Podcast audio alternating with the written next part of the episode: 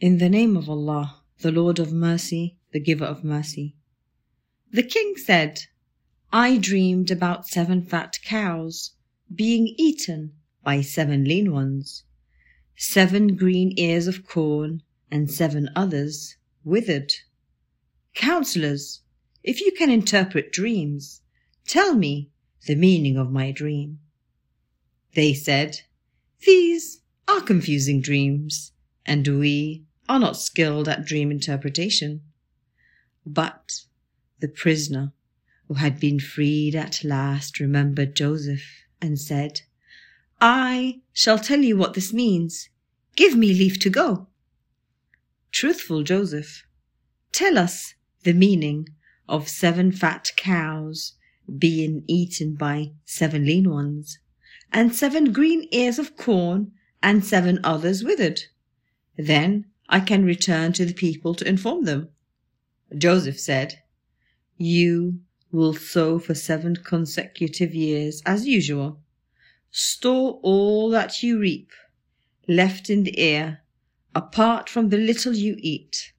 After that will come seven years of hardship, which will consume all but a little of what you stored up for them. After that will come a year when the people will have abundant rain and will press grapes. The king said, Bring him to me. But when the messenger came to fetch Joseph, he said, Go back to your master and ask him about what happened to those women who cut their hands. My lord knows all about their treachery. The king asked the women, What happened when you tried to seduce Joseph? They said, God forbid! We know nothing bad of him.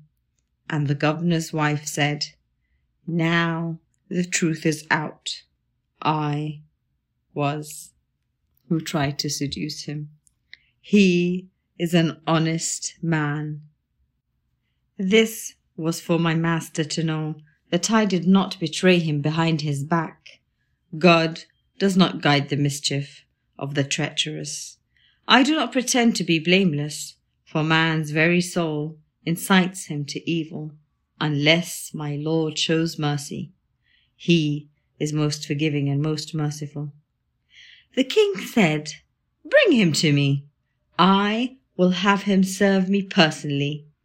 And then once he had spoken with him, From now on you will have our trust and favor.